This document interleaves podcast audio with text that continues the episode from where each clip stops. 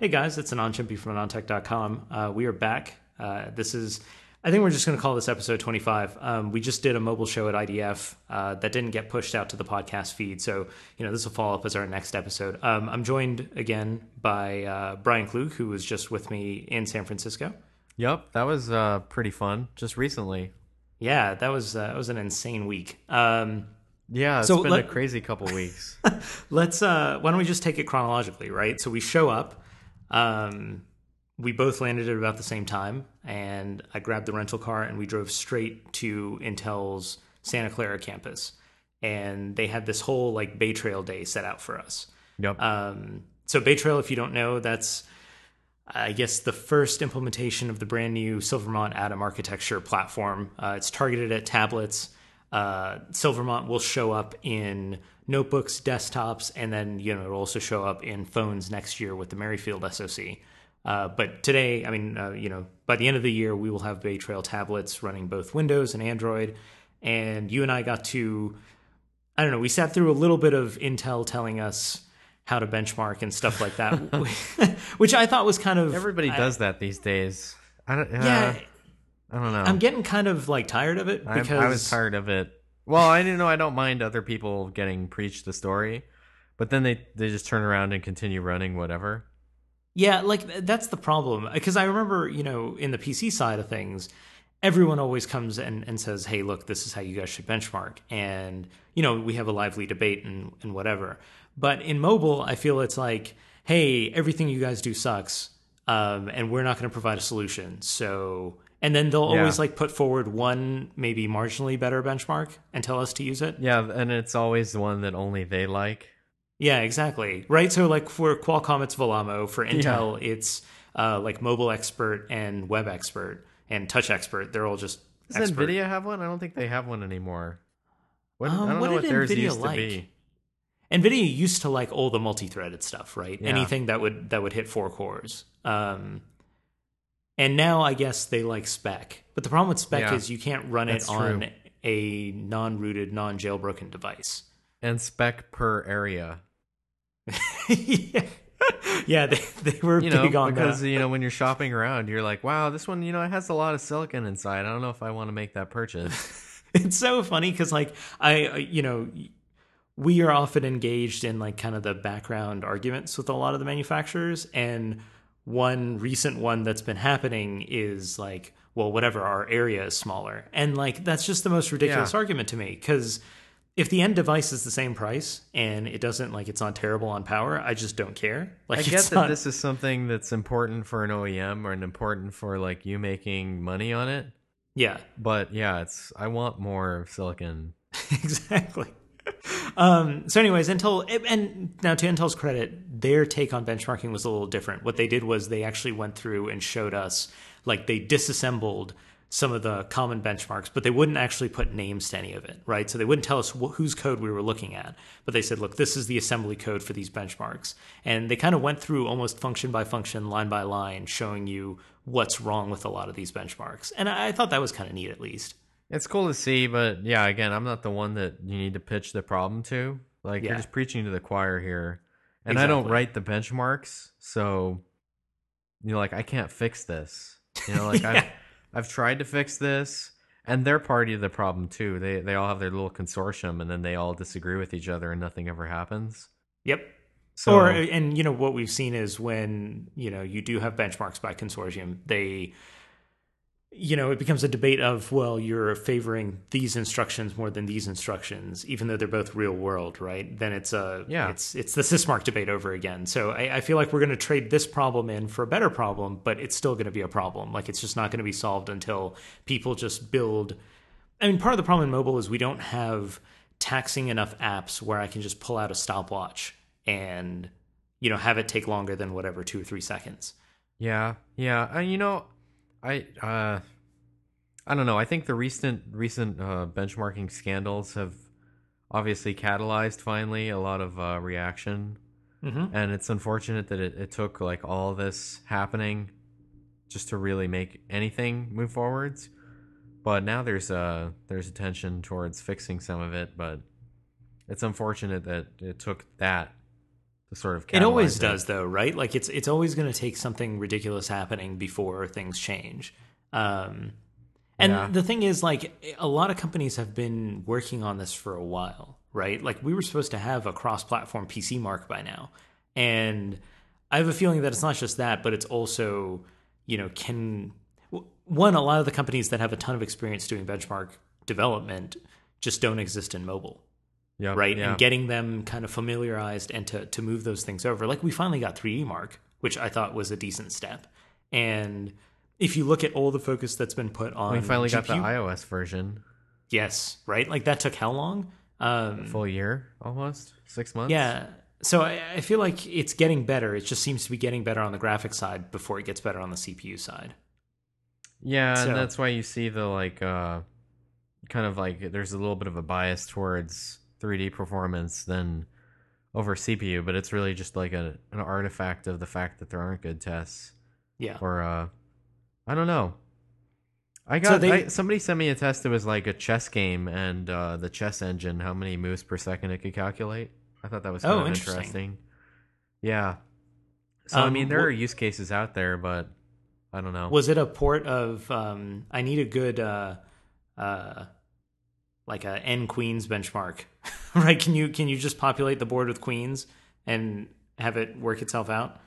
You know, I don't know. This is like Stockfish Four. Some dude was uh, emailed me and said, you know, what are what does this perform like in eighty nine seventy four, and can you run it? Interesting. And, um, yeah, I was playing around with that the other day, but the board is in Queens. I just made like a couple random moves and then put it into analyze mode. You know, yeah, I mean chess chess tests are always great for like things like branch prediction and and just uh, uh, I don't know measuring something that that has a lot of branches in it. um, so, Yeah. anyways, this doesn't The- do. Yeah, it's around like six hundred for what it's worth. NPS six hundred K. I don't, yeah, I haven't tested enough devices to know what that ends up being. So Intel did the um, they told us about all this benchmarking stuff. Then they took us on a tour of their user experience lab, which I thought was also kind of cool. Um, it's the first time we got to see a setup they call Oculus in person, um, and what it is is this robotic arm that is in this you know large chassis, and you put Not to be put it- confused with Oculus Rift. Yes, correct. It's a different Oculus, um, and this one actually predates Oculus Rift. So you know they they put uh, like a tablet or who? phone. they put a tablet or a phone in there, and uh, it's got like a, a high speed red camera recording it all.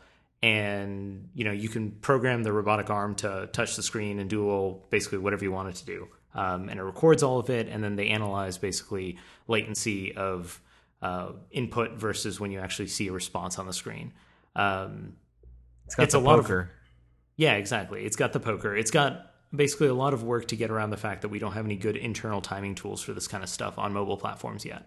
Um, and what they do is it's apparently they went out and surveyed a whole bunch of people. They didn't tell us how many people, um, but they surveyed a whole bunch of people and they kind of built this model for uh, what sort of response time and fluidity and frame rates and all this stuff uh, these people e- equate to you know kind of a bad experience an okay experience really good experience um, so they built this model then they uh, they built this model based off of real people um, but then they obviously they, they put it into uh, kind of an algorithmic form um, so they don't have to go out and survey people you know every single time they want to test a device. And then they run this oculus test on the device and they can kind of map it to the model. And without having to go out and survey a bunch of people they can kind of figure out whether or not these devices will have good experiences or bad experiences. Um, and then the really cool part about all this is they feed those results back into uh, things like chip development and so in theory you're you're actually getting a user experience component of you know defining the next generation architectures not just how well is it going to do in spec or these other workloads that we think are, are very prevalent um, so I thought that was kind of neat. I, I don't know what what was your takeaway from? I don't know, it was cool to see it. I mean, I've see, uh, you've talked about it before. I've heard about it. It was uh, it's interesting to see it. Um, you know what's interesting lately is that a lot of people want to measure like touch latency. Yes. So uh, I mean, you saw there were some people who were even doing that and like comparing iOS and Android and trying to essentially do what they're doing there.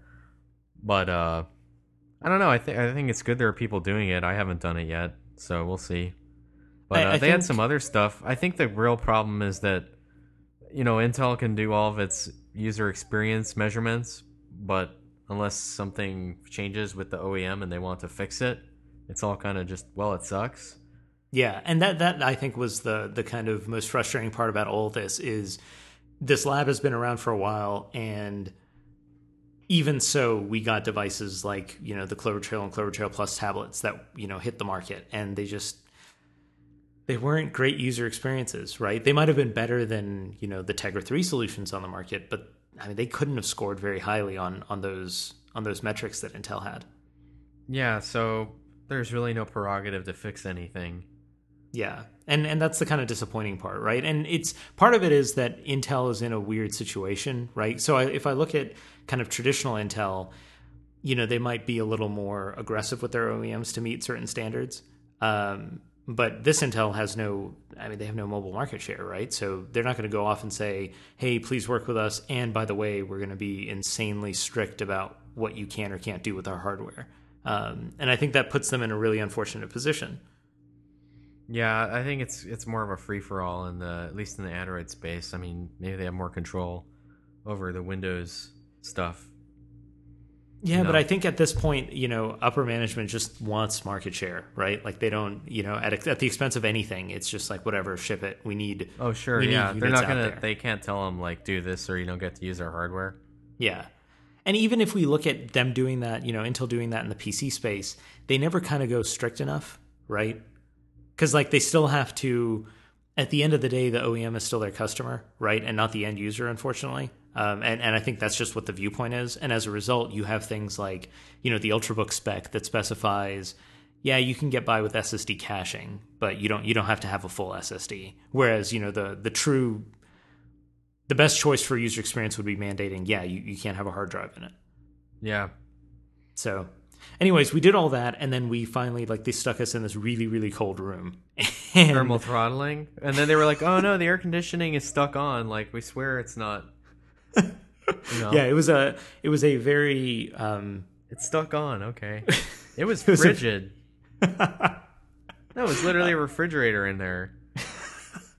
so they put us in this room and it was kind of a free for all, right? It was like you could grab, you know, maybe 80% of the tablets were Windows and 20ish percent were Android. Um, and then you kind of do a show of hands and they just leave you the tablet. And then Brian, you took the Android and I took off one on Windows. Yep, I had like Um, two Android ones. Just like Oh, I slowly true. gathered like more tablets around. Yeah, me. and we were sitting at the same table as uh, Nate from Legit Reviews, and Yep. I looked over and he just had three tablets. Oh right? yeah, you know, like, you need to complete all this stuff. They only gave us like, well, I mean, I guess we had more time, but you know, you're always under a time pressure. Yeah, and the thing is, it's I never tried to kind of set up, you know, and and to Intel's credit, they they did it the way we asked, right? Which is you don't preload anything. We come in with our own tests and we load whatever we want. And I never sat down and and you know tried to prep a Windows test bed and an Android test bed at the same time. But like you were almost done with all of your tests while I'm still installing stuff. Yeah, I, I think I th- thought that was interesting. I've never really played with uh, benchmarking on Windows. You know, I mean, well, I mean, I have, just- but I never like I've run through your test suite. Yeah, You know? everything is just like uh they're just all big beefier applications, right? And as a result, like I mean, a lot of them have installers, and a lot of them took just a ton of time. Um, Yeah, so what was a your what was your Android experience? I I know You know, I, they weren't- Yeah, the Android experience wasn't nearly as complete, and they were pretty honest about that. Um, I think it was they wanted to show something rather than nothing, and then have people be asking where where where is that you know Android port. And uh, you know, it was speedy. There were parts that uh, clearly needed optimization that they said they were aware of, like the launcher. But other other parts are very were very smooth, like their browser. So I don't know. I think Intel still has a lot of experience um, to gain, really, on doing bring up on Android, and that's kind of evidenced by you know some of the other devices that we've seen. But you know, for the most, I mean, it was working to their credit. It ran all the tests, although it didn't run the Vellamo um, HTML5 test. I think there was an op- an issue with uh, WebGL, but uh, you know, the performance numbers were good. I it's all in the in the post. I you know I'm excited. We'll get to see it. I'm more excited about Merrifield, honestly. Uh, I mean, we're gonna see more Bay Trail tablets that are running Windows than we are Android at first. Yeah, So, and um, from the indication they gave is that you know probably within the next you know one to two months we'll see the first Bay Trail Windows tablets, and then by the end of the year we'll see the first one ship Android. Um, Yeah, so clearly that's their priority. I mean, it makes sense. yeah, and one of the things that you said afterwards was the performance data that you got out of Bay Trail on Android mostly just made you excited about Merrifield. Yeah, I mean, the whole thing just mostly made me want Merrifield. I mean, I think the next couple months are going to be, I mean, the next uh, six months are going to be interesting. You know, early, um, early next year type deal. Yeah, because we we're getting this first Snapdragon 800 phones now ish, and you know hopefully in the the first part of next year we we get Merrifield, and that'll you know it's expected to have Rogue uh, on the graphic side, so it's it's supposed to be, uh, and and hopefully it's it's actually you know a, a decent Rogue implementation versus kind of some of the crippled stuff that we'd seen in the past from from Intel with IMG. Um, so I don't know. That's kind of cool. On the Windows side of the Bay Trail experience, uh, you know, it, it- one of my complaints with um, Clover Trail and, and Windows was that yeah, you had backwards compatibility, but it didn't matter because using desktop mode was kind of sluggish. Bay Trail, I don't want to say that it definitively solves that problem, but it at least gets really, really close. Um, I'd have to actually spend time with a Bay Trail Windows 8.1 machine um, to see if I can, you know, not be totally frustrated by the desktop experience. But in my in my experience there, it was really good. Like prior, with the exception of uh, a few really, really long latency loads. Um, like I remember launching Borderlands took forever for some reason. And I, like I don't understand why because other you know I looked at the performance of the integrated eMMC and it was actually pretty decent and everything felt fairly fast and responsive and and you saw the Windows 8 experience like it didn't it didn't look bad at all right It seemed, uh, you know, totally usable yeah from what I saw. Um, like you could actually compute on it. I mean, yeah, not that I'm surprised, but um, I mean, they even set something up where we all got to play like LAN Team Fortress 2 on Bay Trail tablets with keyboards and mice attached. that's right. Yeah. and that wasn't a terrible experience, right? No, it wasn't bad at all. I mean, and then they showed Clover Trail Plus, which was just like a slideshow. Yeah, and that was like completely unusable. So it, for the most part, it was good. It was just there was just really random.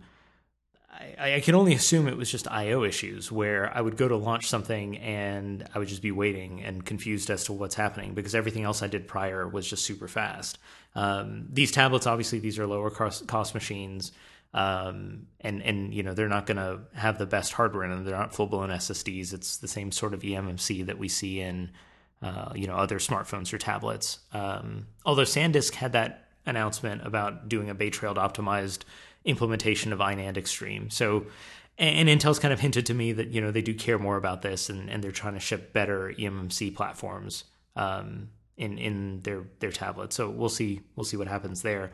Um, so, anyways, we do all that, and then later on in the week, we met up with uh, Asus, and Jonney Shih actually gave us some like hands-on time with the first Bay Trail like uh, OEM Bay Trail tablet we played with, the Transformer Book T100. Yep.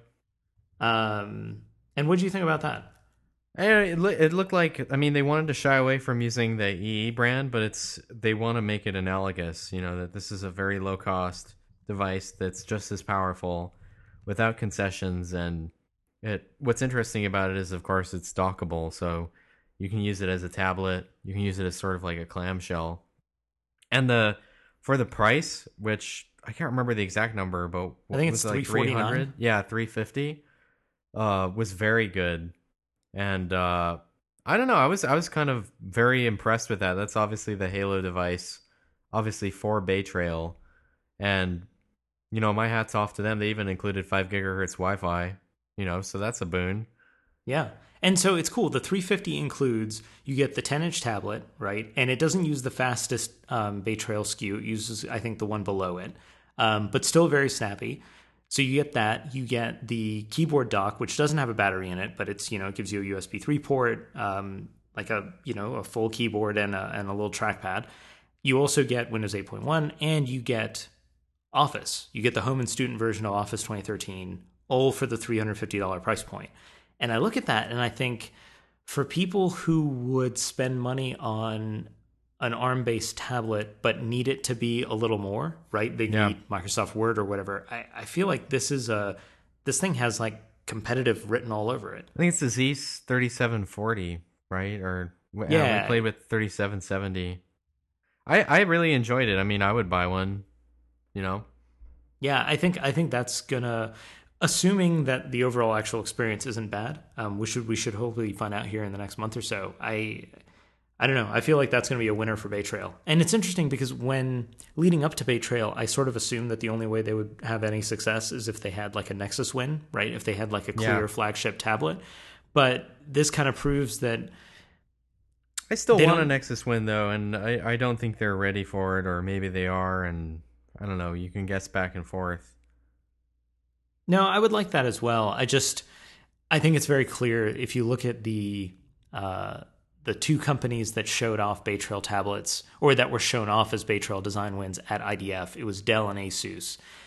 You know, it's clear that if if Intel had a tier one new mobile client OEM, they would have showcased that, right? So I, I think the best we can hope for is that the traditional PC guys and, and a lot of the traditional partners that Intel has, you know, can kind of do a good job. And thankfully, they do have Asus um, that, Yeah. that seems to know what to do here. Yeah, yeah, and that, that their hardware is just con- considerably improved. You know, each generation. I think at least with the dockables and mobile stuff. No, I agree completely. Um, I actually thought build quality on the T100 was pretty good. I, I didn't, you know, obviously like it's got some of the glossy plastic on the back. Um, it's it's not, it doesn't feel to to me as good as like let's say the the Nexus 7's finish, but I don't know. It, for the price point, I, I think it's pretty good. Yeah, the keyboard wasn't bad. I mean, it's. yeah, I'm sure that people will find some issue or something, you know, to to gripe about. But for the for how much it costs, it's amazing how good it was. No, I agree. I agree completely. Um, which makes me wonder, you know, eh, that Seems like me Asus is really nailing that lately. I agree. I feel like that's kind of where we were with the first Nexus 7, right? Where it was it was good enough like given the cost and that gives me hope that maybe the next one of these will kind of do away with the good enough and just be amazing. Um, Yeah. so you had another Asus device come in. Um, you had the pad the new PadFone Infinity. Yep, that's right. The Snapdragon 800 PadFone Infinity, the new one. I guess the name is actually the new. So, um, I mean, I've wanted to play with the PadFone for a long time. I mean, we've seen it. Uh, we've played with them before, you know, like briefly, but uh, we finally got one just like in for review. And I've been uh, toying with it, and I think it's I think it's pretty pretty incredible. I wish that we could get one with the USA bands, you know, and really give it a good good shot. You know, like I want to use it as my daily. I just haven't had time yet. Yeah. But uh you know, it's it's interesting to me that Asus is willing to try all these different form factors and kind of figure out what what really works best. And I'm surprised at how well um, constructed it is. You know, like I, I was a fan of the previous one, and uh, I think this one is just as just as good. They added like a little chamfer along the edge, but that's that's really the only hardware change. The other the other thing is you know faster SoC, which is always better. And uh, you know we're obviously impressed with Snapdragon 800. This is the 2.2 gigahertz bin. So um, yeah, I don't know. It's it's really performant. I think it's I think I really want to spend time with it and figure out how this really fits into my workflow, you know, or if it does. And uh, I'm just impressed, to be honest. I don't know. It's it's So- a, it's it's frustrating that USA operators seem to be really hostile to this form factor. Yeah, I so let- let's take it one step at a time, right? This is your first like actual review experience with an Asus phone. If you Yeah. if you were just looking at the phone in terms of build quality, feel, how do you? Because obviously, you know, I, I I can see a future where Asus might be, you know, an actual player in the phone space, I right? remember This is when they were remember Windows Phone. They had like the earliest Windows phones were Asus. Yes, absolutely. Um, and obviously, they were really big in like the uh, the the um, Windows PDA market as well. Um, Yeah, I wish they would do more of that. And I, I don't know why there's obviously some hesitation, but I mean, you could say that this is really their phone product. Yeah, so as a let's ignore the you know that you can dock it into a tablet as as a phone. Do you see promise? Like how how does it feel? Like what how does it compare to you know obviously you have experience with with everything that comes out. What uh I don't know, I like it. It's a little up? it's a little bit big, but I mean it's it's a big device. It's got a nice big screen. how big is the screen? Oh, I think it's five inches. Okay. Don't quote me on it. I believe it's 5.0. It, I mean, there's a bit of a bezel. There's just no getting around it. But uh, you know, it's a good device. I, I like that it's it's got metal around the edges. I mean, again, this is sort of like my whatever. He only likes metal. But uh, you know, they, they did a good job. I I would I would be encouraged and love to see a phone by them. You know, just like on its own, and see how that how that stacks up. But I mean, you could say that this is obviously their first phone, you know, or like the first pad phone was their first phone. Yeah. Now, where would you, if you look at, because because now you've seen the genesis of Samsung, LG, HTC. Um, where would you say ASUS is in their progression as a phone company?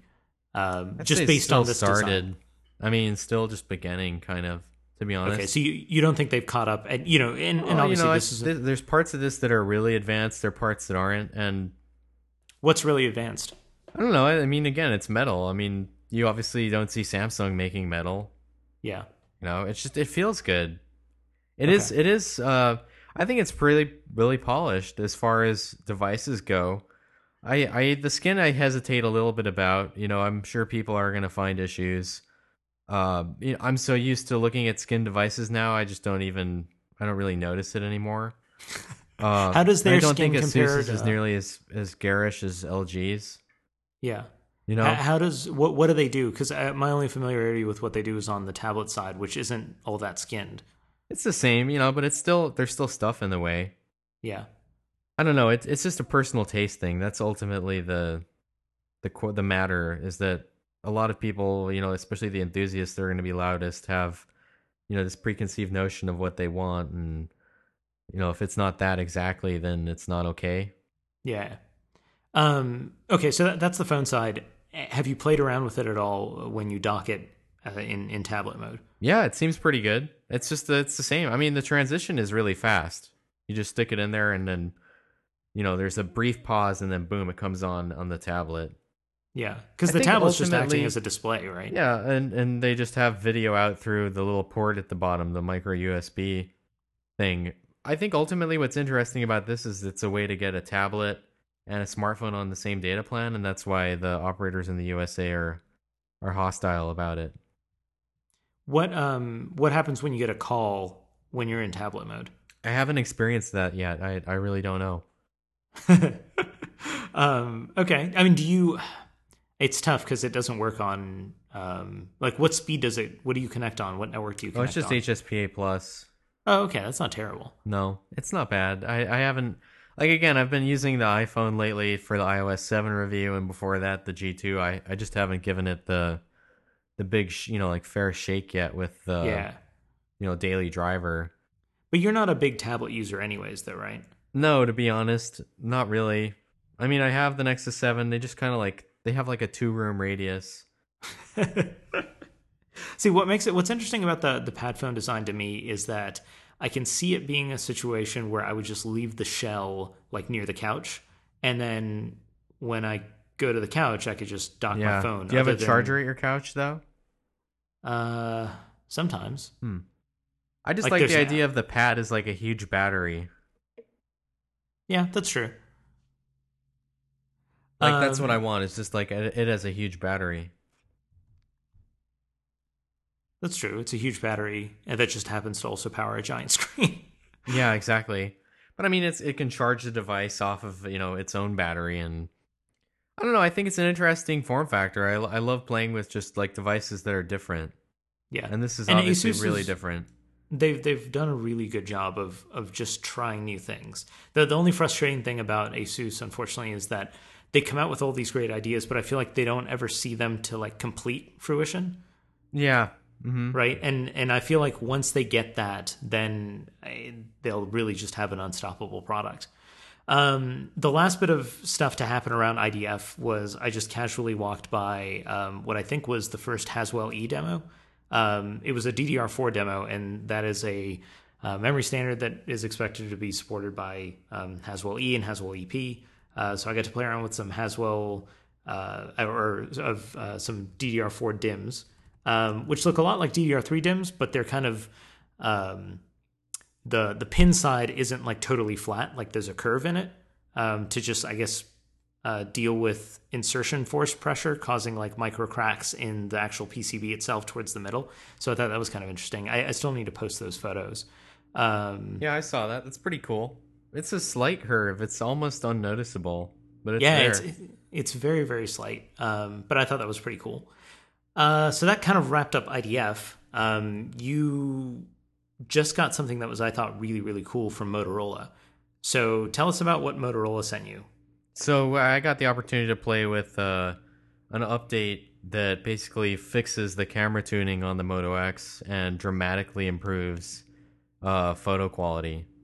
And uh, you know, previously I was kind of disappointed in just the quality of the photos that came out, and you know they look kind of hazy. And you had the same sort of reaction that the Moto X could be great were it not for the camera. And I see other people, two other reviewers, saying the same thing and uh, it's unfortunate because you know they spent a lot on the camera and it's got the right specs on paper uh, but it just doesn't deliver so anyways this update really fixes a lot of things and you can do a lot in software just tune you know your auto exposure algorithm your white balance all these other things noise reduction and they've really improved everything like outdoors the haze is almost completely gone it's like day and night. Images are much more contrasty. A lot of that is just like they're exposed properly. Uh, white balance is better. Color accuracy seems better. You know, stuff stuff that a lot of people kind of like looked at and maybe they didn't really know what the problem was, but they were like, "This doesn't look right. It looks weird." That's all fixed. And in low light, especially, they used to run really aggressive noise reduction, and now it's it's a lot better. Like it's it's tuned down a lot. So I think these improvements really make the Moto X, you know, maybe not a standout image performer, but much better than it used to be, where that was like a fundamental issue with the device. And uh, I'm really impressed by it. And hopefully it, will make its way this update to the other operators. But uh, it's uh, it's going out on T-Mobile on Monday. So and uh, which is when this posts. So hopefully, uh, you know, we'll see that, you know, play itself out. And I, am really impressed. And it, it's not very often that I see a dramatic change in imaging performance with an update like this.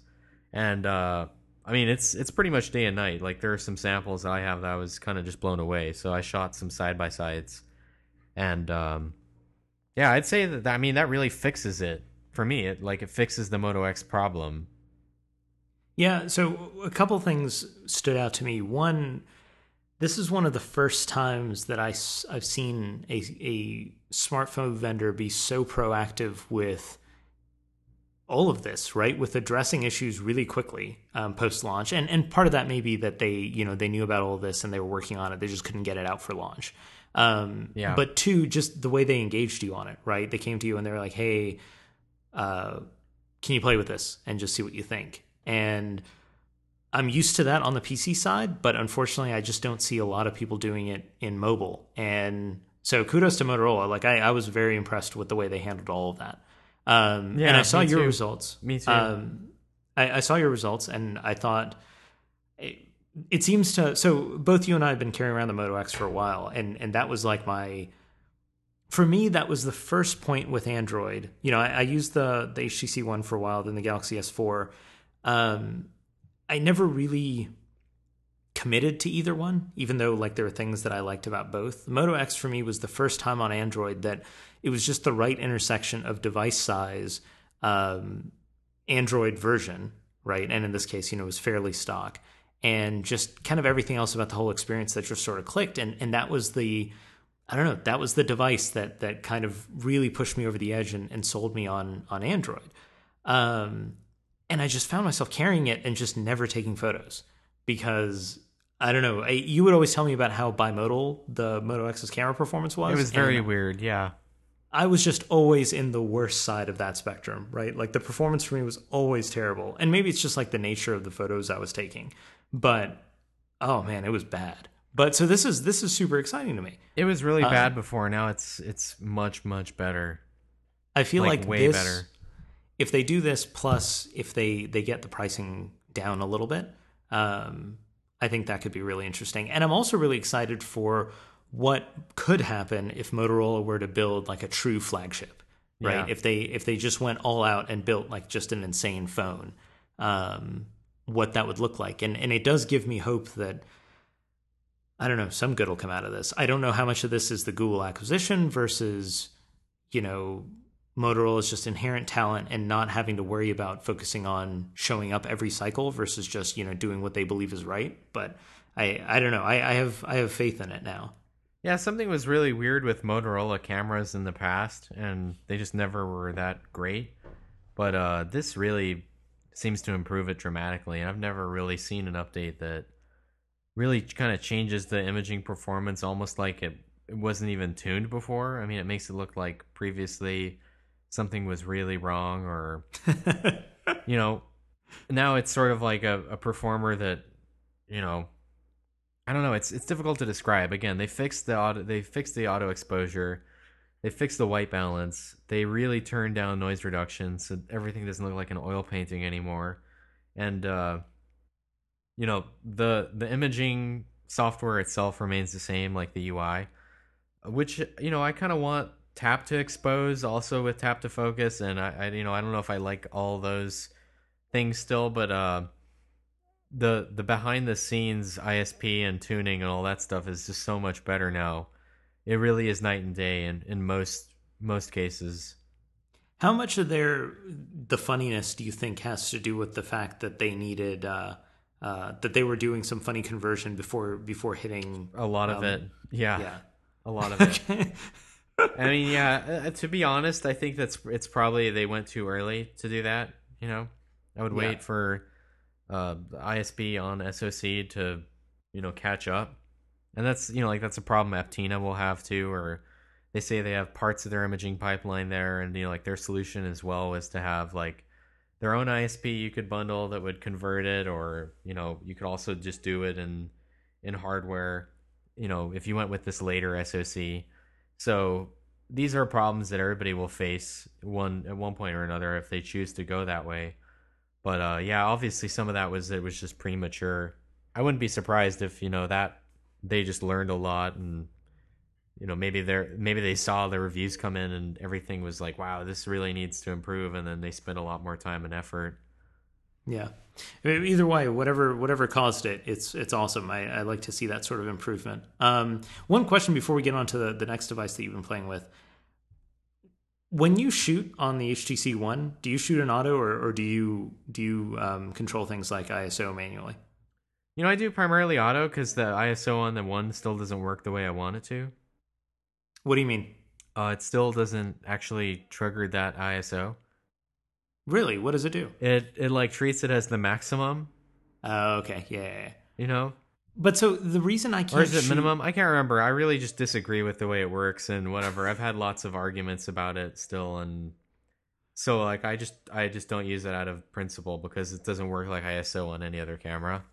Interesting. So my issue with the one is I feel like in auto mode it aggressively chooses like way too high of an ISO. Hmm. Do you not? Do you not? I don't. I don't that? think so. I, well, they don't go nearly low enough. Like they seem to stick around hundred at lowest. I think the issue is they do have some overexposure when you're outside, for whatever reason, and they prioritize like freezing motion. You know, so they go for really fast exposures. Yeah. Uh, you know, which admittedly every I guess the Moto X does too. Again, this is all solved if you give me actual camera controls. Yes. You know, I don't have to like fundamentally disagree with whatever you've chosen you know? Like everybody kind of chooses this one one thing or the other way and if you if you don't align with what they want you're kind of screwed forever. So you know just if you act if you give me like the 1020 and you know whatever i want and i get to control it then this all is solved. But uh you know obviously motorola wants to be kind of like apple in their camera and just have like you pull it out and just start pressing the screen and it takes pictures. you know, and that's What- one way, and there's other ways too. And I, you know, this is that fundamental disagreement between do you want a simplified thing or do you want complicated? And I guess it's just sort of a, a philosophical debate. Again, I, you know, they fixed part of the ISO thing. I, to be honest, I remember is that it's just it doesn't work the way I want it to still, and uh, we're just always going to agree to disagree about it. And uh, you know, whatever. That's just you know like you can't have everything in life. Whatever. I just I can't fight that battle anymore. So what's interesting to me is um, because I, I remember I was at a, an industry event once, and this was after your HTC One review posted, and I had a guy come up to me like a an analyst, um, press analyst guy, and he came up to me and he was like, "The camera on this thing is terrible," and like I You know, I, I don't think the one is perfect. Don't get me wrong. It's great in low light. Obviously, when you're outdoors, uh, it could benefit from more resolution. And I think somewhere in between where Apple is and where they are, like 1.6 microns. You know, the previous step was 1.65. If you move back up there, that's you know, again, it goes by the root of two or whatever almost. Yeah, it's a big improvement. And even the 1.5 thing, people are like, oh, 1.4, 1.5, that's almost nothing. Why are we even talking about it? But again, it's like that's a 15% improvement, you know? Okay. Are you really going to not make a big deal out of that, you know? And then if you couple in the the aperture improvements, I think it's it's somewhere around like 30 to 40 overall percent improvement. exactly. So Well, you know, like these things add up, and when people are like, "Oh, you know, it's just almost nothing," I'm like, "Well, it's almost nothing is how you get to like really crappy imaging performance." You so, know? Well, so what was interesting about that is, you know, he came up to me and he was like, "Hey, the camera on this thing sucks," and I oh, I was also carrying my one at that time, and he was like, so he pulled his out and showed me some photos, and then I pulled mine out and showed him some photos. And what I found was that he was taking these, you know, fairly low light shots, and what he didn't like was the amount of noise that was introduced by, you know, and, and you explained this really well. HTC does prioritize uh, shutter speed, and to get there, they'll like whatever they'll crank everything up until they can get enough light, and then you know they'll they'll hit the shutter speed target that they want to hit. And unfortunately, in that process, I find that there's like a certain subset of scenes that just get way too much like weird noise in them. Um, so I took his phone out right then and like I, I dropped the I manually set the ISO a bit lower and, and showed him the quality of the photo and he was totally pleased. But it, it's just something that's been bothering me lately with with their auto mode. Um, and I understand why they've decided that, but it's it's just uh, I well, I, if- I totally agree with you. I mean, I've had this discussion, so, uh, you know, I will again. If you treat me like an adult and give me real controls, then uh, the problem goes away. Like I don't have to beg you to tune it differently. yeah. Like I can do it myself. You know, so uh, that's that's a just like an overall problem. You know, and Yeah. Uh, So, well, let's talk about the one- you. I agree with you. So let's let's talk about the one phone that does give you control, right? Lumia 1020. You've had that for a while. What, what do you think? Yeah, I mean, I like it. It's not a reason for me to carry Windows Phone still. I think, and I think that's Nokia's problem too. Is that it's like, uh, you know, there's an issue with you have to kind Well, of now it's Microsoft's problem, right? Yeah, you have to balance platform usability with the the features around it that people want. And you know, obviously, Nokia really has the best camera. There's no argument about that. Like, it's the best camera in a phone. Period. Other than maybe the 808. But you know, you have to you have to take what comes with it. And uh you know, again, I really like it. Uh, There, I want to review it. I think the issue is like for me, it's really hard to use Windows Phone, and the battery life testing on it is still kind of an issue. And I don't know. It's. I think I agree with you that we should just do it as a as a phone, you know, and be like Windows 8 is unchanged, Windows Phone 8 is unchanged. Just go read this. Yeah, you do it as a camera. You mean? Yeah, yeah, I yeah, because. I, I don't I I don't know. So the discussion Brian and I had privately was that look, Microsoft is clearly not willing to treat Windows Phone seriously, right? Like it's it's not, and it all boils down to the same things. You're never going to beat Apple and Google if you use slower hardware and update on a slower cadence, and just that's it. Like that's no one ever wins by just being worse at both of those things, right? You have to ship on the best hardware, on better hardware than your your your competition, and you got to update more frequently, right? You have to be out innovating them, and and Microsoft has done neither with Windows Phone, and so the discussion internally is well, like if they're not going to take it seriously, then I don't know that it makes sense for us to spend so much time on it, right? And and it sucks to even think about it that way, but I feel like Windows Phone 7 was like a, a, a political play internally to Microsoft, right? Let's push this thing out there, show a little bit of success, and then get kind of build that internal collateral that we can go off and push Metro into more places, right? And then they did that. And then they went back and they said, yeah, you know, all you Windows Phone 7 users are kind of screwed because, you know, we're going to move to Windows Phone 8 and, and you guys won't have a path to get there. Um, and, and we get to Windows Phone 8 and it's still sort of that, yeah, we're not really leveraging any of the real strengths we have as a company. You know, we give you like a, a crappy version of Xbox experience on here and this isn't the same platform as as Windows to begin with really like there's some like kernel similarities and stuff but it's I don't know. It's still this kind of bastardized platform that that is not given the respect that it's it's due from Microsoft. Yeah, I mean we so, we've ragged on Windows Phone enough. I think it's the same story. I mean, like it's unchanged is the problem. Yeah, and uh, you know, I I just don't know what to say about it. Like I like I like the Lumia 1020 a lot. I think the other problem is AT and T exclusivity. You know, I, there are a couple people I know who are like, I really want that. I don't do anything but text, and I want a good camera but is it on Verizon? And then the answer is no. And then it's like, oh well, I guess I'm getting the HTC One, you know, yeah. or or something else, you know, like whatever. Yeah. And uh, you know that's a problem. Maybe maybe now Microsoft will have the the buy-in to go into those pitches and say no, you're not. But uh, you know that Nokia didn't, so maybe that's a positive. I think that's that's a part of this problem. the The issue for me is just that yeah, I, I um, it's a it's a large it's a number of things. Like it's not just one single thing you can point at. Yeah, but I, I mean, obviously, but, it's the best camera. It's like I'm not going to argue any that it's not. It's the best camera. Period. So if you if so for someone who who is fine with Windows Phone, if if they're like your friend and I'll just they they just want a great camera and great texting experience, boom, you're done. That's that's the phone again. Yeah, I mean, I told someone yesterday that. You know, I mean, it is the best. This period, it takes great photos. That's awesome. Um, so there's another phone that you've actually been pretty impressed with that you recently got US versions of. You've been playing with the LG G2. Yeah, LG gets us, you know, samples really early. Uh, played with the international G2 for a long time.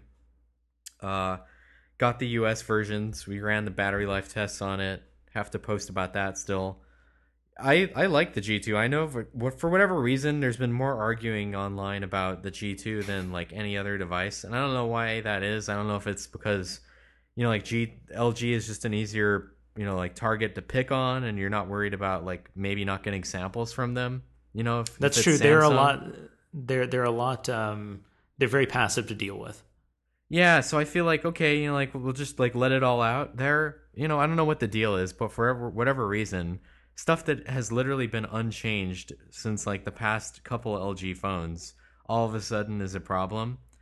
But for me, the LG G2 is great because like it has a big battery to screen ratio.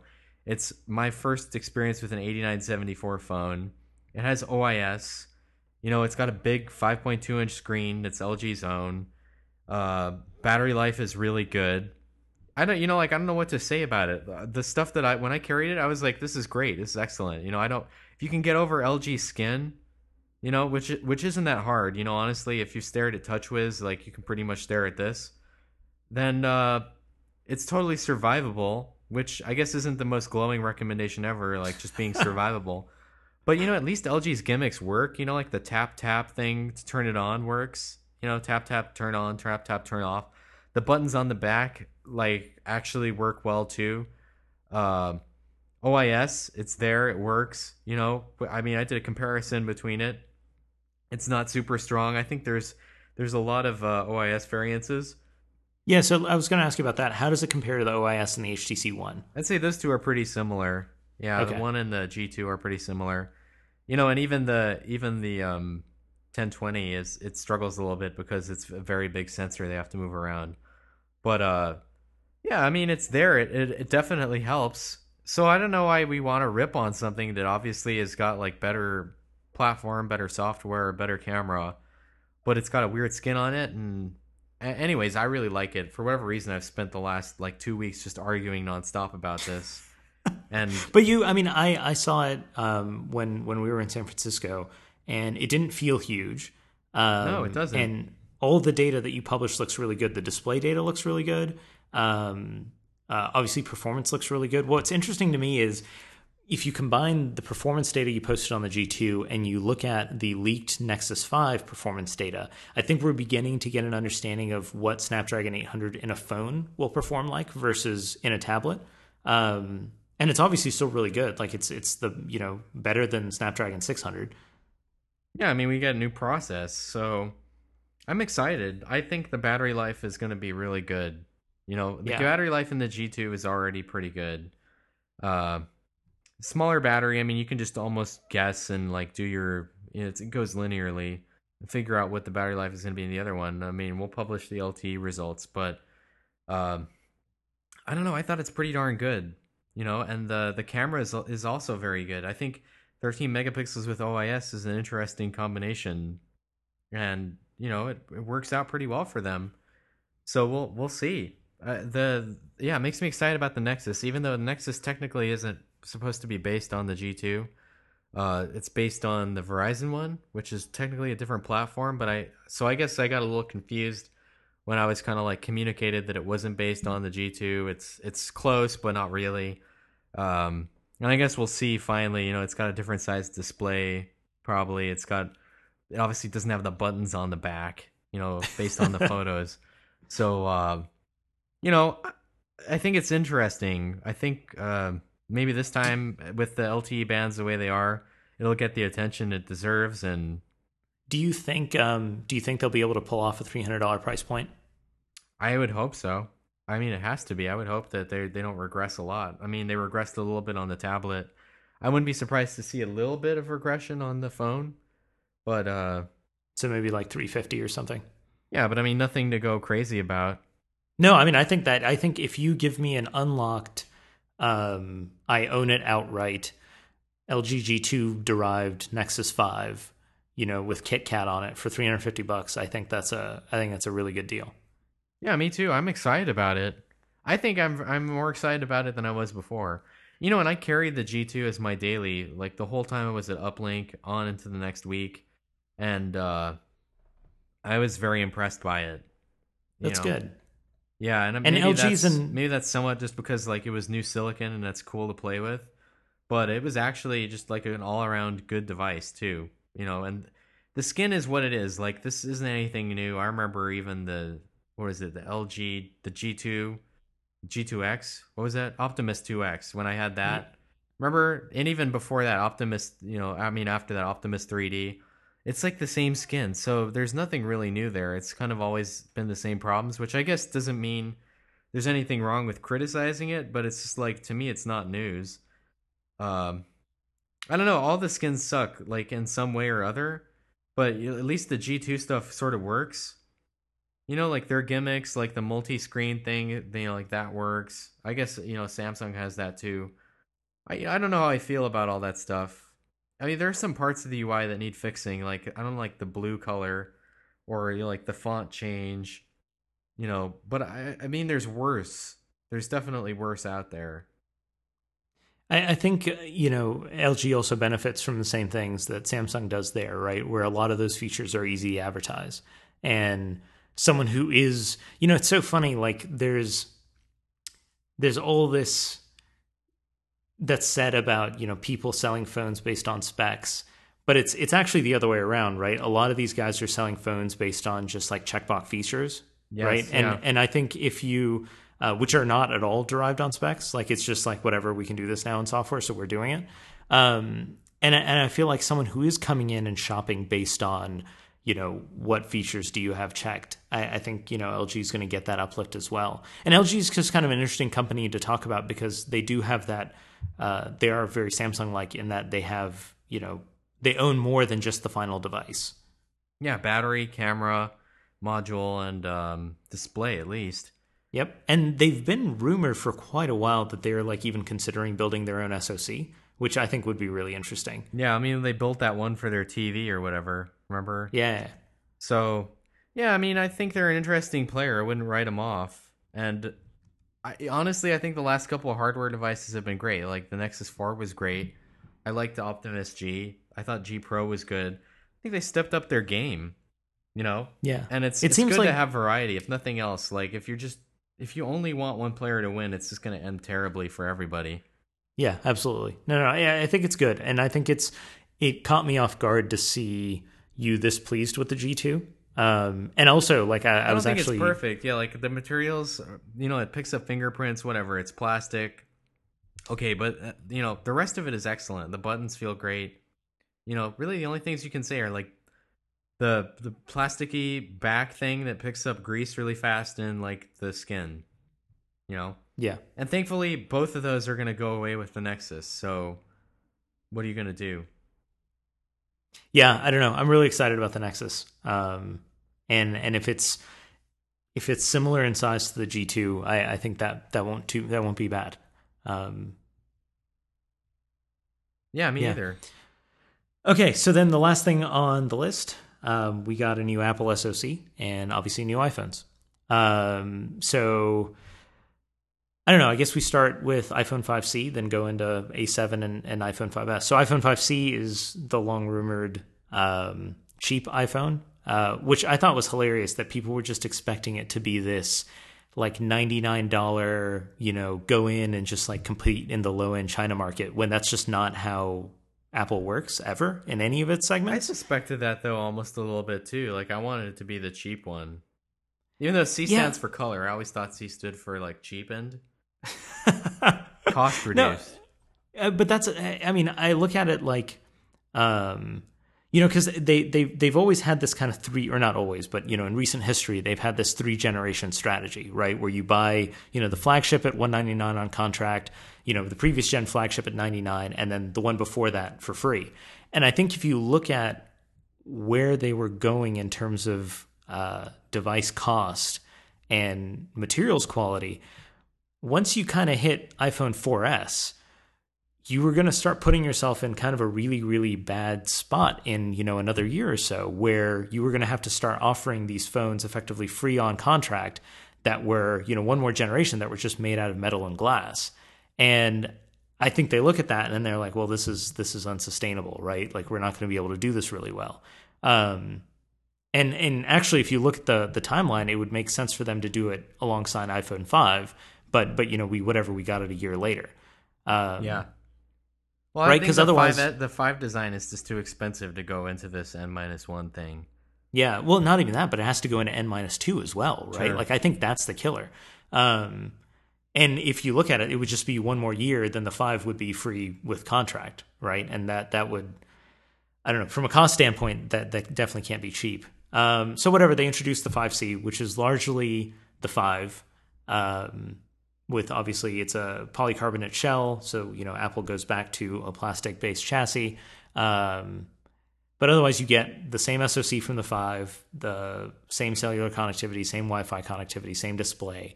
Pretty much everything is the same. Um, same amount of memory, same amount of storage. You don't get a 64 gig option. Um, and then, of course, you, you do get it in all these other colors. Um, And a bigger you- battery. yes, it's like, it's like a 5% larger battery. Um, and it and doesn't you- have the earpiece noise cancellation or whatever. Yeah, yeah, that was uh, that's actually the the last thing that I have to test. I've been spending a lot of time characterizing like uh, memory footprint of applications, but uh, yeah, it, you lose the earpiece noise cancellation. Um, but otherwise, it's it's totally a substitute good for the iPhone five, in my opinion. Um, and it feels great. Like it's it's a you know it it is a, a very glossy polycarbonate shell, so you do pick up fingerprints. Um, but they've got that like steel frame inside, which you, were the first to point out that it it the difference isn't plastic versus metal. The difference is does it have flex? And this device doesn't flex. And part of that is Apple doesn't, since this is they're truly their mid range or not flagship device, it doesn't have to be as thin as, as possible. And as a Yeah. result, they can they can make it thinner and they can make it a little more sturdy. Um, but people I showed it to, I, I mean, you know, even Manny, like he was like, I, I actually prefer this to the five. Like he he prefers the the in hand feel to the five. Um, I like the rounded edges. I, I I wouldn't I wouldn't carry it. I don't I would never buy it. Like I don't know why you would buy it. yeah, I mean the only the only thing that I can think of is someone who, um, if you were on an older iPhone and you were gonna whatever you were gonna upgrade to the the five once it hit n minus one status anyways, um, like I think it's it's a substitute good for the five. Um, and What's I weird can to see me is like I don't think people wait in line for the 5C. no, not at all. Right, like it's, but it's, the 5C that they're advertising everywhere, so that's clearly the one they want you to buy. Well, because I think it's you pointed this out, right? One, it's likely a much better cost structure than anything they've ever shipped before. Oh yeah. Right, so they're they're um, or, or at least in recent history, so their margin per device is probably really good, which is why they want to drive people to it. And two, I think we've been seeing this trend in sort of one, the smartphone business is it's maturing, right? So it's slowing down, and you know, whereas you go back to 2007, 2008, every year, pretty much everyone who had a smartphone, you know, was at least tempted to buy another one, like the next one that came out. Yeah. I feel like that's slowing, right? I'm seeing people that are carrying around two, three year old smartphones and they're just happy with it, right? They can last another year. Um, whereas if you go back to, you know, that kind of 3GS time frame when that was a little more rare to find. Um, There are more of the So- enthusiasts, anyways. Exactly. So I, I feel like there's this conscious play towards color and customization, right? And that's clearly something that you can kind of only address from Apple with the 5C. I think it's totally a mainstream play. Um, Oh yeah, absolutely. and Well, it's There's a lot of shared stuff between them, so I'm sure they're getting good pricing on all sorts of stuff, and that's really what drives them to, you know, be able to make it a really good margin product. I mean, obviously, and then there's no metal in the external chassis, so you know, whatever. If there are some flaws on the internal thing, it's not the end of the world. It's Yeah. not as tight of a tolerance. Well, so that was also interesting that you pointed that out, right? That they they do have it's not it's not a truly common hardware platform, but there's a lot of commonality between the 5C and the 5S. And I kind of wonder if that's what we're going to see going forward, right? So I wonder that too. If they're going to update all the all that stuff on lockstep now. Because like they I, you know again there's a uh, from a, a, a parts acquisition standpoint there's definitely a reason to want to ship the same hardware in both I think it's yeah the software uh, upkeep of those different you know platform components. Um, that's a big it's a big cost that doesn't necessarily get factored in. And there's just the sheer like volume of ordering right if you can go to a supplier and say no i want i want x Yeah. i want 2x the number of whatever wi-fi radios and i just need this one part like it's it's just easier for everyone involved Yeah, I think that you know obviously it was probably getting tough at some point to just keep getting the old ones. I almost Yeah. wonder whether that wasn't the case, but uh, I'm sure it's just entirely a volume play, which is why you see that that commonality across both cellular and Wi-Fi on both of them. Like the entire RF side is just the same, which is really interesting to me.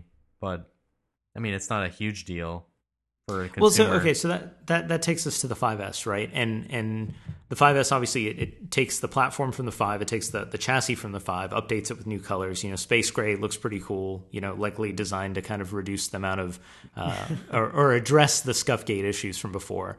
Um, and you know, you get new gold, which I thought the uh, scuffed up black iPhone 5s looked pretty cool though after a while. Yeah, you always say that, right? Because like I have a scuffed up black iPhone five, but to me, I guess because I've been living it, living with it, I'm just like this looks, this just looks scuffed up. Whereas like I cool can, looking patina, like I would buy one, just rock tumble it. You know, like mask off the screen, rock tumble it, make it look like it'd been through hell. yeah, That could look really cool. You know, like kind of an aged thing. I don't yeah, know. that's true. So uh, whatever they have the space gray, which they seem to have ordered in tons of quantity, and um, you know it lightens some of the surfaces, which you know maybe minimizes the appearance of of scratches and scuffs on it. Um, and then they have the new gold one, which I still want someone to build a gold chain and case that I can just wear that around. Yeah, me too. I'm surprised it's not on Kickstarter. I and then, you know, I'm surprised there are so few gold ones. Like, and then you saw the speculation that was intentional. Like some stores only got five, some stores only got three. Like I think Best Buy didn't get any gold ones. So it's like, is the gold one more rare? But it's like at the same time, why? That's the canonical new color to buy. Like, why would you not have thousands of gold ones? So everyone that I've told about, like everyone who I know who wanted to get an iPhone 5s, I would tell them all to buy gold, and they would all make fun of me. And Really? I almost wonder, yeah, absolutely. Gold is I the could, only acceptable color. I'm sorry. I, I literally there isn't a single person that I've told to get gold, um, who even takes me But seriously I when I thought say Mark that. wanted gold. No, no. I told him like, could you? Uh, yeah, like I, uh, my friend Mark. I was like, oh, what color did you get? And he was like, all they had was black. Um, But did and- he want and gold?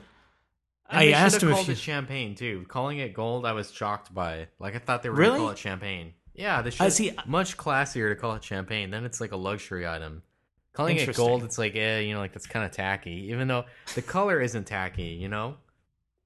I don't know. Yeah, I so said you- you know like thirty times there, and I need to stop doing that. But I'm just excited about the gold color because I want the gold color because we've hyped it up so much between us two, and that's the only acceptable color, and I won't accept any other color than gold.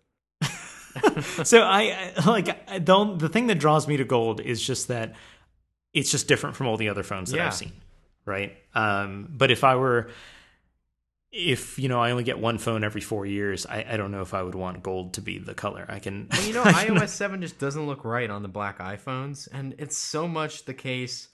That is so much the case that Apple even knows it, and in their screenshots for iOS 7, it's on a white iPhone. Like, go to the website, go to iOS 7.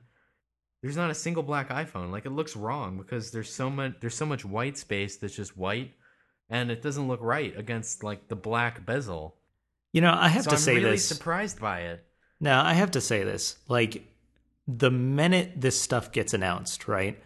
Brian turns to me and like well, maybe not the minute within within two hours of it being announced, Brian's like, "Hey, you know, iOS seven is clearly made for the iPhone 5C. Like that's those two are, are meant to be together or whatever."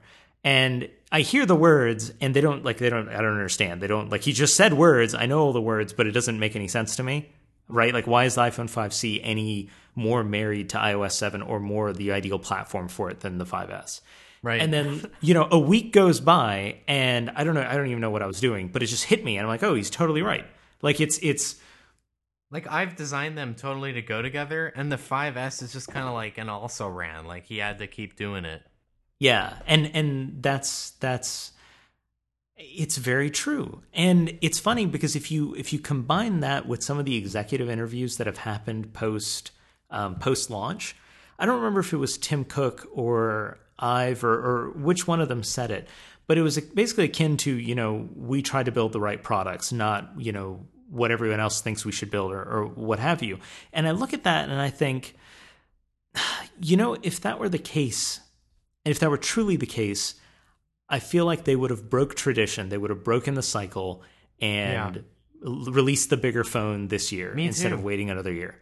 Like I, I think if if you really really believe that, then you say, you know what, we're we're not going to subsidize this platform two generations in a row, and we're we're pulling in the other one because that's the right thing to do. That's what I keep Uh. wishing would have happened. If they had done that, they'd be in a very different position right now.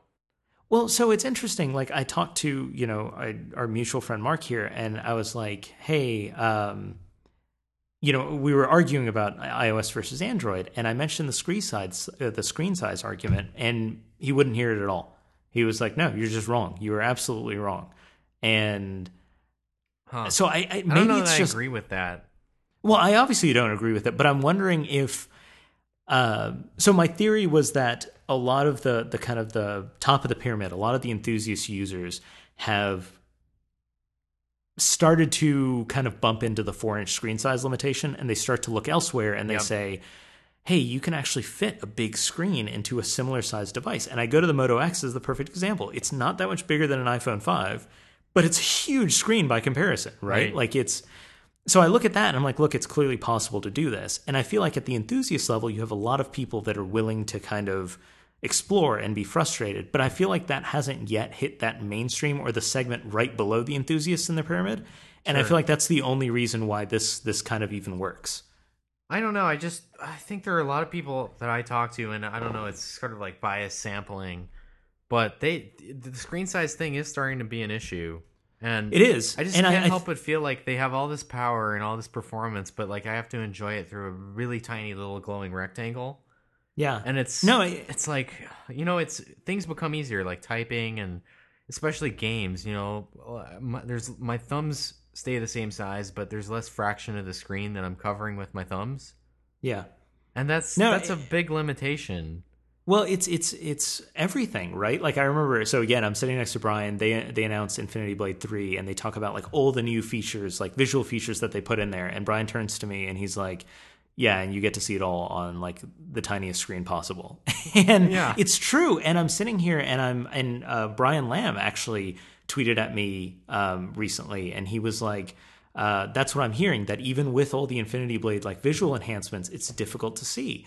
And it's just it's is true when I see. when I screen grab them and I I blow them up at, at you know full res on like a big monitor, I, it's very obvious, right? Like you can see the anti-aliasing, you can see the improvement in texture quality, but on that screen, it's very subtle and it can't make things easier. And then on top of that, like I, you know, I talked about this in our battery life analysis. There are some workloads that are just purely bound by how big of that battery is, right? You look at our GL Yeah. bench workload, you look at the call time test, and on the same hardware, like you know, the Apple, the the iPhone five, iPhone 5s, they just don't do as well on the call phone on the call time test because they don't, they don't have a huge battery Yep. Yeah. right? Like there's there's only so much optimization you can do there, you know, in hardware and software when it just boils down to if you've got a tiny battery, you got a tiny battery. Um, Yeah, and, And these I- are and- problems that they're gonna just maybe they you know they've already bumped into basically. yes, and I feel like it's kind of it's guaranteed. I, I think without a doubt next year we we see a larger device.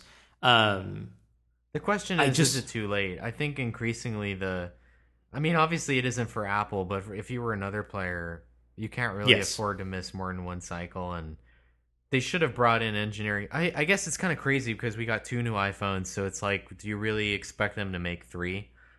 yeah, because essentially that's what would happen is you know they'd be Well- dumping one, so it's more engineering talent, and I what do you think about the iPad 4ing it? Right, so doing a, a mid cycle upgrade.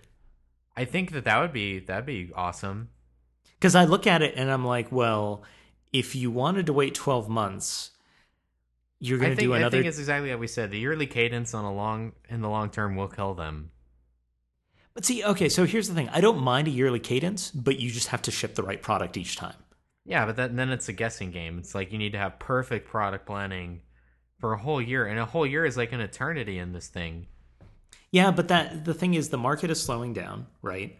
And what are you going to argue for? If you don't do a year, do you argue for six months? For nine months? I would say six months. Yeah, six to nine. Yeah, I guess nine is okay. That's still close to a year though. Maybe six. Yeah, I feel like if you if you do it right, Two right? Because look at it quarters, this way.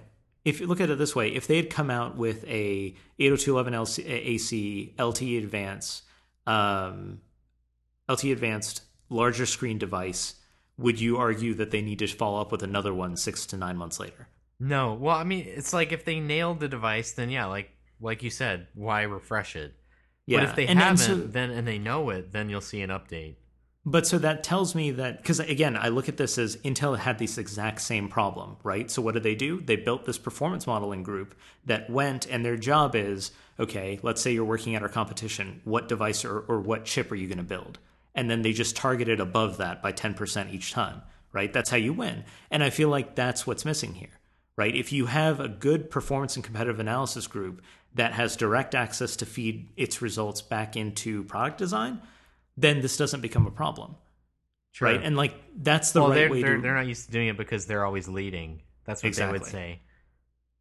no, and I think that's a valid argument for them, right? Like you look at their their. Uh, But is Apple a leader or are they a fast follower? um, now there's an interesting discussion. you want to get Well, a so- lot of hate mail? Ask No. that one. no, so I, I think if there's something that's in between the two, because I don't think if you look at the iPhone, that came out well after you know at least one smartphone revolution, so they're clearly not a fast follower. Um, Sure. but there there's some sort of a and and I didn't go to business school, right? So I don't know what the term is for this, but they're they are a follower that just kind of waits for the intersection of a lot of technologies.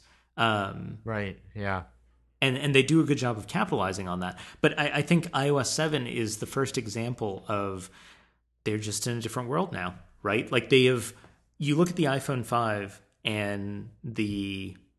I remember when they signed that five year exclusivity deal with AT and T, and everyone was like, "Oh my god, that's forever." Yeah. But it kind of took those five years for everyone else to catch up and, and really start challenging or even surpassing iOS in a lot of areas. And right, because if you look at Android in those five years, by the end of those five years, Android looked very, very different. Yes.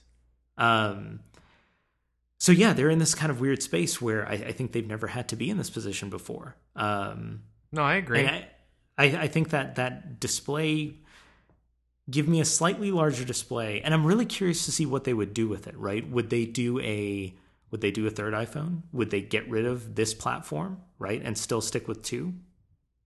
I I don't know. I mean, these are good questions. I would say that probably they would stick with two. So the the they basically have a four inch, and then they have like a four point whatever inch. Um, and I would want five. Yeah, just go to five. Make an even number. So, well, then the next question is: if they go to five, do you go with or without the physical home button? Because a five-inch screen with See, a physical home thing button is they waste all this space on like having a home button and then it's mirrored at the top. Yeah, I, I think long term. Well, they just did. They just they just put a touch sensor inside the home button. So clearly they they want to reuse that, or they feel very strongly about having a, a you know a home button. That's Yeah, what threw a wrench into my my like uh my reasoning that it would go away. yeah. I was trying to think if there's any way that they would just integrate that because it's still it's a capacitive sensor, right? Like. Sure.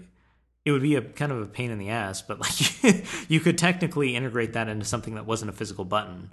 Um, Yeah, like part of the display or like a little region somewhere. yeah, I think ultimately, yeah, the aspect ratio of the iPhone is starting to get in the way of bigger display.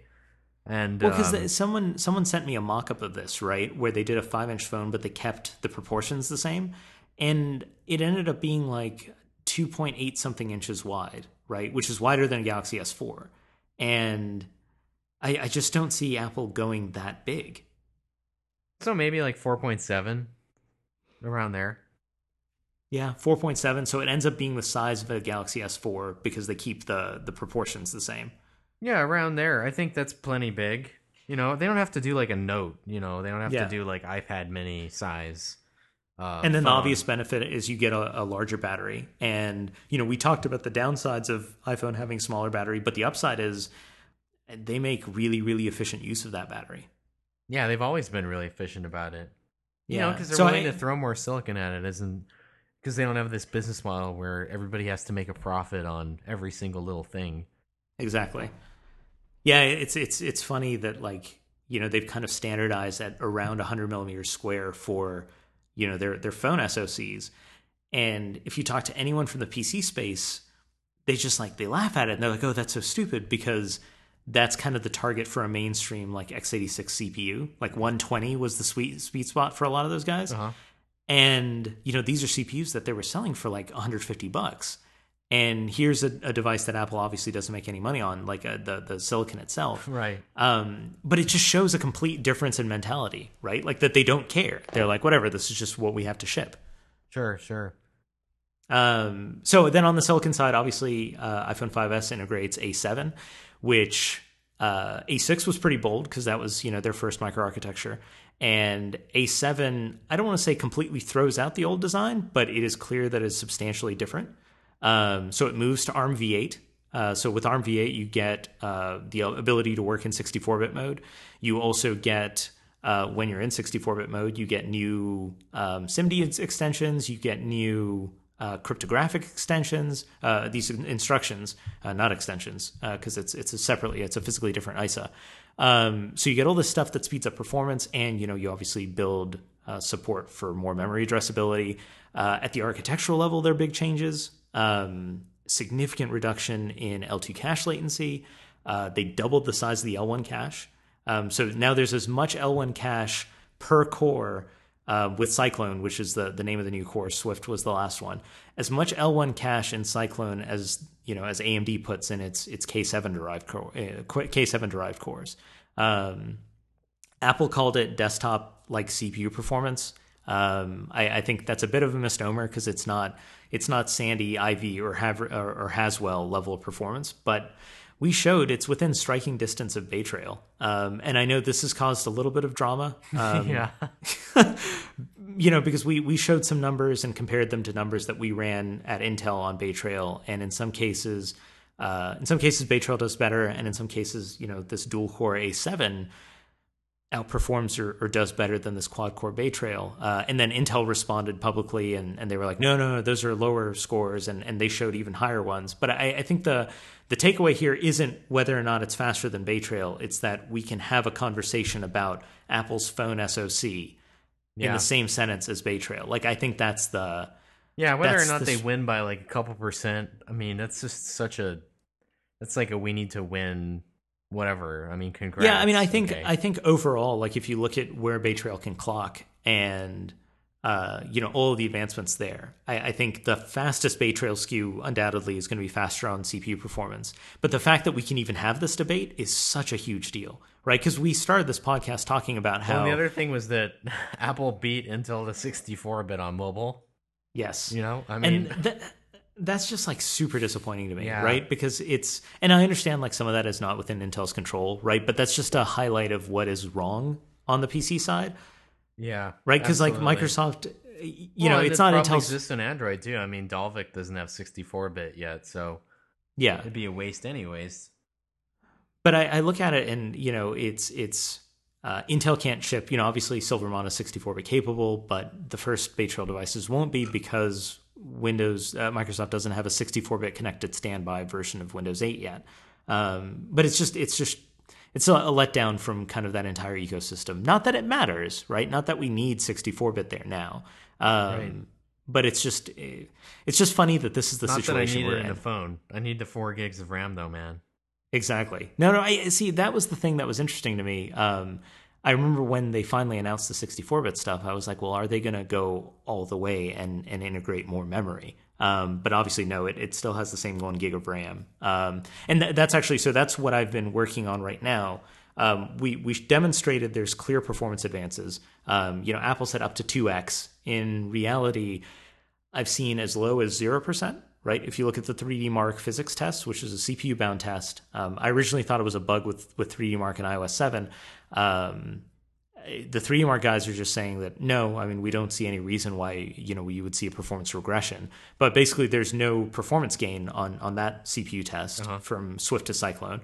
Then you have Browser Mark, which I think is a a really interesting benchmark because it's a more conservative browser, like holistic browser based performance test, and there you show a 25% uplift uh, over Swift. So I, I think that's that's on the conservative end. You're either going to see no gain or maybe you know like a marginal gain um, in terms of user experience. And then at the other end, like we're showing some numbers that are you know over two and a half times faster. So I I don't know. My takeaway was uh, even parts of iOS I think aren't ready for this much performance. Right? Like yeah. they just there, there's a lot to it, and and that's where I think you could actually push the 5C on a lot of people, and they would be okay initially. Um, I think in the long run, that added performance, you know, if you're going to keep your phone for like three or four years, it's going to come in handy. It'll probably give you another year worth of useful updates onto it um, versus like the five or 5C. Uh, yeah, that's why I wouldn't been... buy the 5C. I mean, what kind of investment is that? You're just selling off. I mean, unless you're going to, you know, upgrade immediately. Yeah, exactly. Well, so then the the other part, you know, I said all of that, and a lot of people came back. I, I, saw one discussion actually on Twitter that was basically like, would you go for a 32 gig 5C versus a 16 gig 5S? And for me, the answer was, well, obviously you go 5S and just leverage cloud storage. But for a lot of people who, one, aren't going to see the performance difference initially, um, and let's say they they're they're stuck on having local storage, I don't know. It, it's an interesting debate. And then the other thing that I didn't get a chance to talk about, but I've been working a lot on right now is yes, with the 5S, you get, you know, all this additional CPU headroom, but you don't actually get any more memory. Yeah. And what I've been working on characterizing lately is how much of a, a memory overhead is there for running 64 bit apps, right? Because your pointer size doubles. I've been wondering too um, about universal binary size is going to go up. I mean, didn't we do this on the OS 10 on the x86 too? side? Yeah, yeah, that's true. And uh, I mean, um, they doubled the size of the uh, the the cellular app download limit from 50 to 100 megs. But how much of that gets eaten up by you know now I have a 32-bit binary and 64-bit binary. Yeah, that's true. That is true. I, I don't I don't know. Um, I haven't done that level of analysis at all yet. Um, what I have done is I, I, think I've characterized how much more memory um, 64-bit uses in general. Um, from what I've seen thus far, you're looking at at the low end, um, you know, you just take a cleanly booted machine uh, or device, uh, you're looking at another 20% memory usage um, Huh. on on the 64-bit build of iOS 7 versus 32. And I've seen that grow as much as 30%. And and again, so I'm unfortunately I'm limiting to or I'm reporting uh, what do they call it?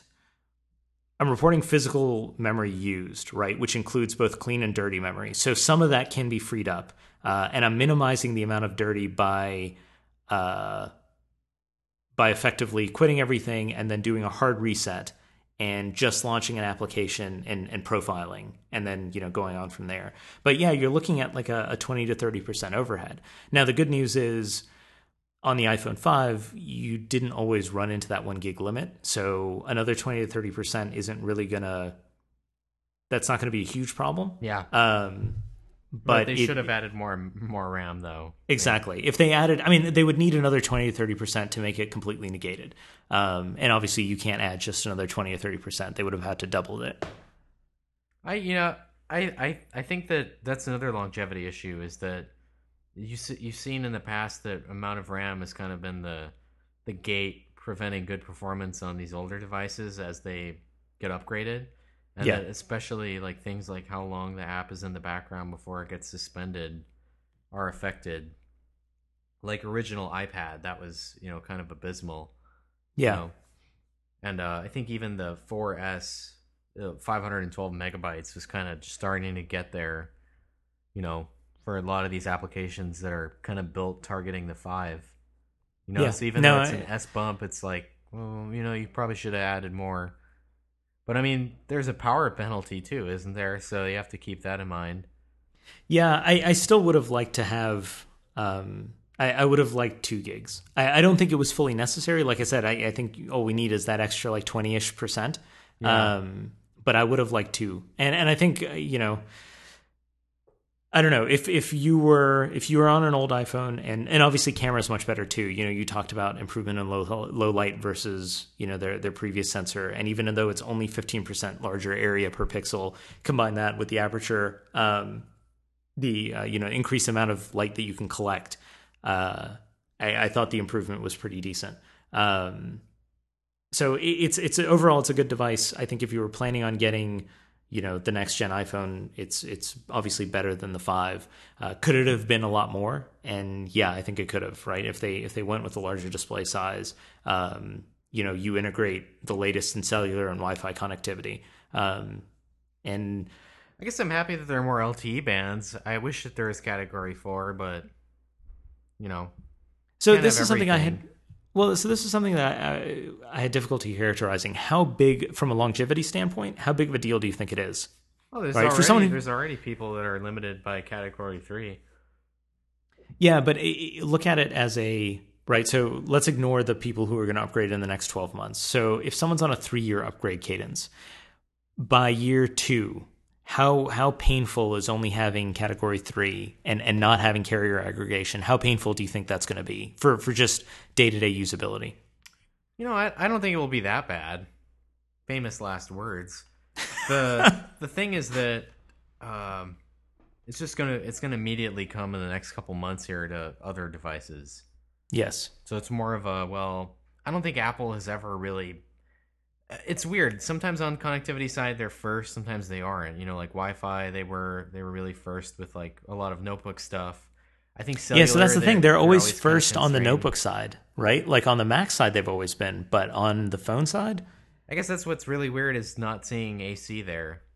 yeah, And uh, I mean, again, I, I, that's probably just a pricing thing. Is that it's easier to get good pricing with all this volume now if you have it shared, and that carries over to the modem. Like literally, the the whole front end, the whole cellular architecture is shared between the 5S and the 5C.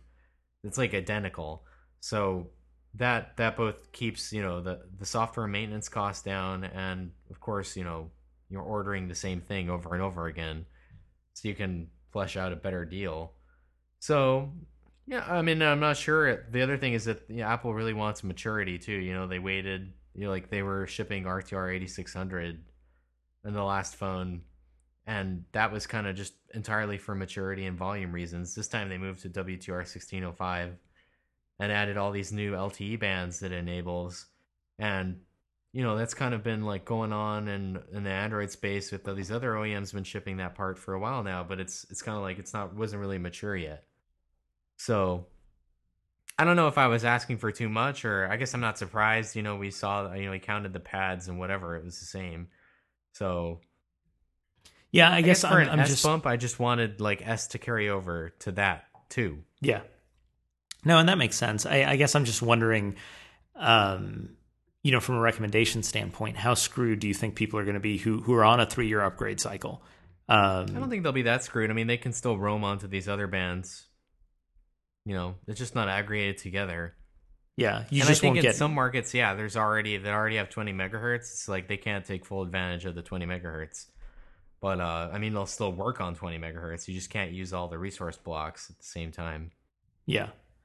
Do you does the G2 not have carrier ag- aggregation enabled yet? I don't believe it does. I'm a little bit confused. I'm still digging on it. I don't believe it does. I have the USA versions. Again, there's no there's no carrier aggregation launched in the US, so there's there's only one carrier lit up with LTE on each operator. So I there's gotcha. nowhere to go try, but I mean that platform as a whole has it.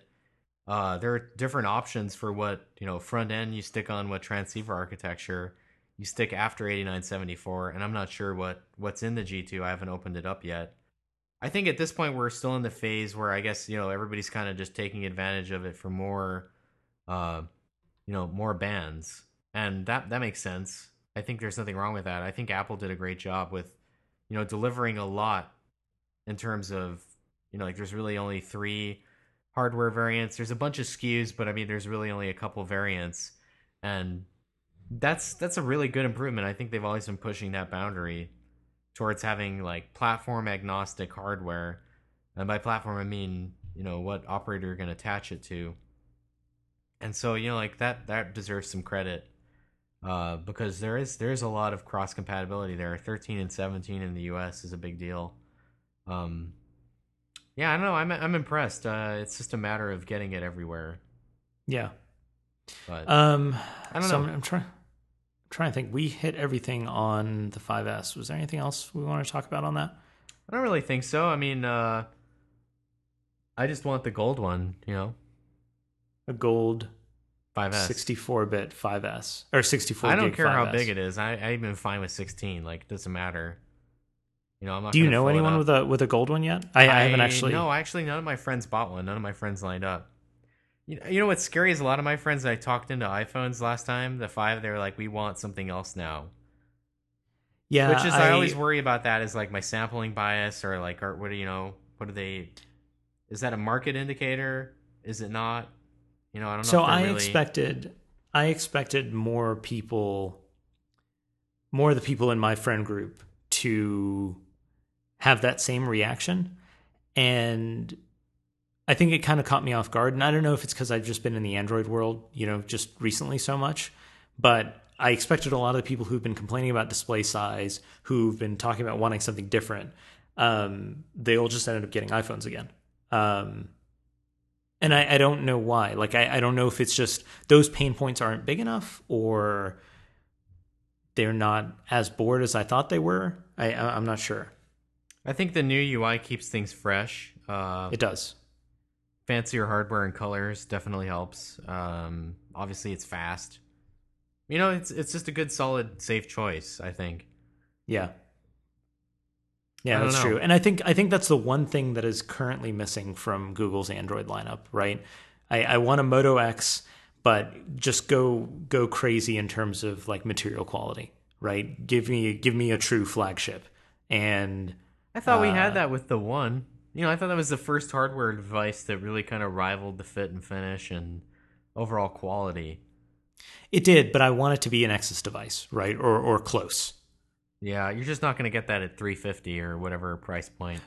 No, and that's fine, right? I want that in addition to that, right? Like that can be I mean because if you look at the Nexus tablet lineup right now, you have you've got the Nexus 7 which undercuts the iPad mini pricing and then you have the Nexus 10 which undercuts the iPad 4 pricing. I want the equivalent but in the phone side, right? I want Sure. the the 5C but undercut and then I want the 5S but undercut. And I, I feel like obviously, you know, the right thing to do is if, if you can pour all your resources into one, you you target the sweet spot of the market, and and I think that's what they've been trying to do. But uh, I think that's one of the only things that's missing from strategy wise from what Google's been doing on the hardware side. Yeah, yeah. No, I agree with you. Um, so that hits the end of our list. Uh, you and I are both off to different locations. Um, I guess we can only talk about you're you're going for Microsoft and something else that we can't talk about, Yeah. but you'll you'll be at the Surface event, Yeah. um, which is pretty exciting. I've Like, never actually played with Surface for any amount of time, so this will be interesting. I should yeah I should have given you a Surface. I Right never really, this. yeah, I never really used the original Surface, so I don't, I don't know what to expect.